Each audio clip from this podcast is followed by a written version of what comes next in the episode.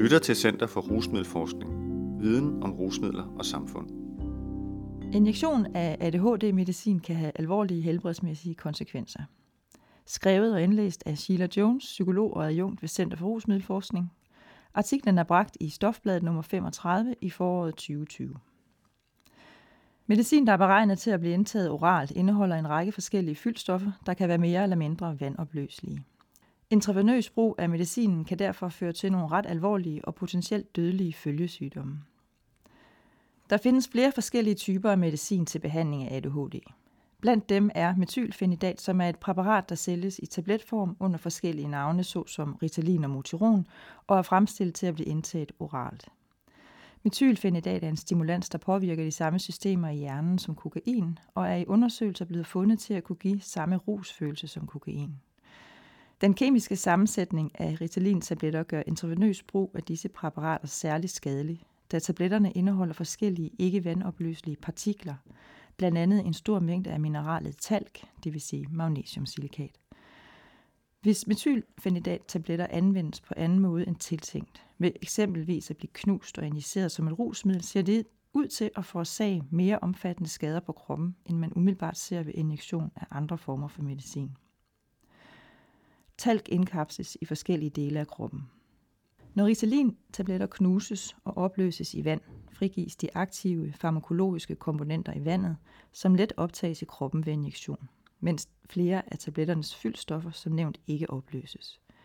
Ved injektion føres disse partikler derfor ind i blodbanen og genfindes indkapslet i kroppens organer, blandt andet i øjnene hos mennesker, der injicerer knuste tabletter.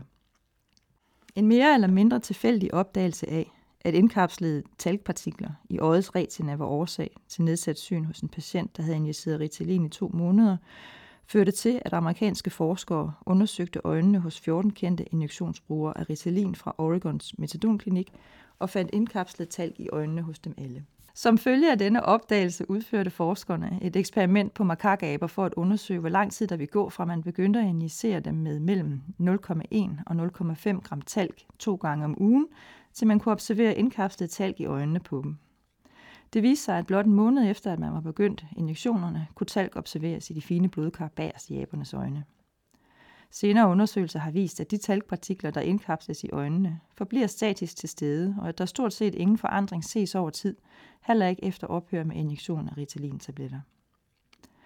Talg er også blevet observeret i andre vitale organer hos injektionsbrugere, såsom leveren, der er endnu ikke lavet undersøgelser, der fokuserer på leveren hos injektionsbrugere af Ritalin, men en ældre dansk undersøgelse af prøver fra 273 obduktionsundersøgelser af afdøde injektionsbrugere, som hovedsageligt var døde som følge af overdosis, fandt talk i leveren hos 38 procent af dem. Derudover fandt man, at samtlige prøver med indkapslet talk i leveren havde nonspecifik portal inflammation, hvilket vil sige betændelsestilstande ved de blodårer, der fører blodet til leveren.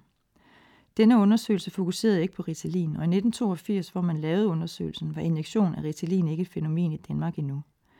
Men omfanget af skader på vævet hos mennesker, der injicerer Ritalin, er i flere undersøgelser fundet til at være markant alvorligere end ved injektion af illegale rusmidler eller andre former for tabletter, f.eks. Oxycontin, Ketogan og Subutex, og dette kan skyldes flere faktorer, blandt andet hyppigheden og antallet af Ritalin-tabletter, der injiceres. Injicerede talkpartikler forårsager også skade i blodkarrene og kan give nogle ret alvorlige abscesser i huden og bindevævet. En abscess er en slags byld med indkapslet betændelse, som er forårsaget af en bakterieinfektion.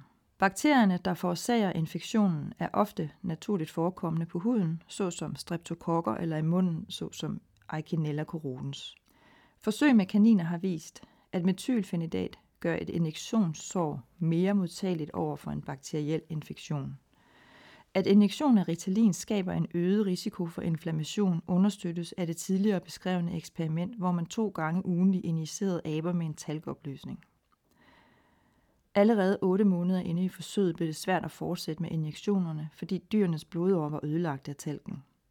Ud af de fire aber, der deltog i eksperimentet, var en abe nødt til at få amputeret et ben på grund af en bakterie fremkaldt inflammation i bindevævet, en anden abe måtte efter ni måneder aflives på grund af koldbrand i benene, mens en tredje døde af hjertestop fem måneder inde i eksperimentet. Vi ved ikke, om de mængder aberne blev udsat for at modsvare de mængder talk, en injektionsbruger udsættes for. Men en undersøgelse udført af antropolog Bjarke Nielsen kunne dokumentere, at lignende komplikationer forholdsvis hurtigt indtræffer ved dagligt intravenøs brug af Ritalin hos mennesker også. Injektion af Ritalin kan give et dårligt hjerte. Efter en injektion af knuste Ritalin-tabletter filtreres talkpartiklerne hovedsageligt fra i lungernes små blodkar, kapillærerne, som dermed udgør kroppens første filter. De mindste talkpartikler er i stand til at komme igennem disse blodkar og sætter sig som nævnt i andre organer, men de fleste talkpartikler sætter sig i lungevævet omkring de små blodkar. Her bliver de indkapslet af makrofager, som er en type hvide blodlegemer, der hører til immunforsvaret og som blandt andet fjerner eller indkapslet fremmedlægemer i kroppen. Herved dannes der små knuder, betændelsestilstande og arvævsdannelse i lungevævet, hvilket fører til, at blodtilførslen til lungerne hæmmes. Det højre hjertekammer må derfor arbejde hårdere for at pumpe blod til lungerne, hvilket over forholdsvis kort tid kan føre til forhøjet blodtryk i lungekredsløbet. Med tiden påvirker denne ekstra belastning hjertet og fører til en tilstand kaldet korpulmonale, hvor højre hjertekammer er forstørret og muskulaturen fortykket, fordi hjertet har skulle pumpe med stadig større kraft for at føre blod til lungerne. Ubehandlet forhøjet blodtryk i lungekredsløbet vil med tiden føre til højre side hjertesvigt og dermed et dårligere fungerende hjerte. Injektion af Ritalin kan også føre til endokarditis, som er en betændelse i hjerteklapperne. Normalt er overfladerne i hjertet glatte, og bakterier vil derfor ikke kunne sætte sig. Men hos patienter, der udvikler endokarditis efter at have injiceret Ritalin, er indkapslet talg også fundet i den hjerteklap, der åbner og lukker for blodtilførslen til det højre hjertekammer. Endokarditis er dødeligt, hvis det ikke opdages, og behandling af endokarditis involverer indlæggelse i flere uger, mens man modtager intravenøs antibiotikabehandling, og i nogle tilfælde vil hjerteoperation være nødvendig. Lungerne kan også blive alvorligt påvirket. Dyspnø, det medicinske ord for åndenød, er et symptom, mange injektionsbrugere af Ritalin oplever, og det er ofte det symptom, de indledningsvis søger lægelig behandling for. Flere beskriver også en oplevelse af åndenød i forbindelse med selve injektionen, og det kan føles som om, at stoffet fremkalder en hoste i det, man injicerer.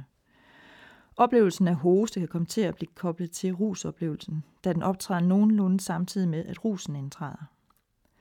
Men den åndenød eller det host, der følger en injektion af knuste tabletter, er bedre betragtet som lungernes reaktion på talkpartikler, der ikke kan passere de små blodkar, kapillærerne, der sidder omkring det lungevæv, hvor transport af ilt til og koldioxid fra blodet foregår. Injektionsbrugere af Ritalin får derfor ofte symptomer, der minder kraftigt om kol, som er kronisk obstruktiv lungesygdom, som er en kronisk luftvejslidelse, der omfatter forsnævring af luftvejene, kronisk bronkitis og emfysem, som især rammer rygere. Injektionsbrugere af Ritalin kan ligesom kolpatienter udvikle lungeemfysem som følge af beskadigelse af lungevævet. Emfysem eller store lunger, som det også kaldes, opstår som følge af beskadigelse af det lungevæv, det vil sige alveolerne, der fyldes med luft, når vi ånder ind. Vejrtrækningen foregår gennem en aktiv og en passiv bevægelse. Indåndingen forårsages af det undertryk, der skabes, når vi trækker ud i mavemusklen, mens udåndingen forårsages af lungevævets elasticitet, der får lungerne til automatisk at trække sig sammen igen. Lidt ligesom en ballon, der lukker luften ud, når man slipper den. Alveolerne består af små luftsække, der er formet lidt ligesom små klaser af vindruer og omkredset af et net af kapillærer. Alveolernes vægge består af en meget tynd membran, der gør det muligt for ilt at passere fra luften i alveolerne over i blodet, og omvendt for kuldioxid og passerer fra blodet over i luften i alveolerne, for derefter at forlade kroppen ved udånding. Ved emfysem er membranerne mellem alveolernes luftsække kollapset. Elasticiteten i lungevævet er ødelagt, og lungevolumen er forstørret. Det betyder blandt andet, at man ikke længere er i stand til at tømme lungerne for luft, og at man derfor kan have svært ved at trække vejret. Lungernes evne til at transportere ilt og afgive koldioxid er derfor nedsat, hvilket kan føre til forhøjet blodtryk i lungekredsløbet og højre side hjertesvigt.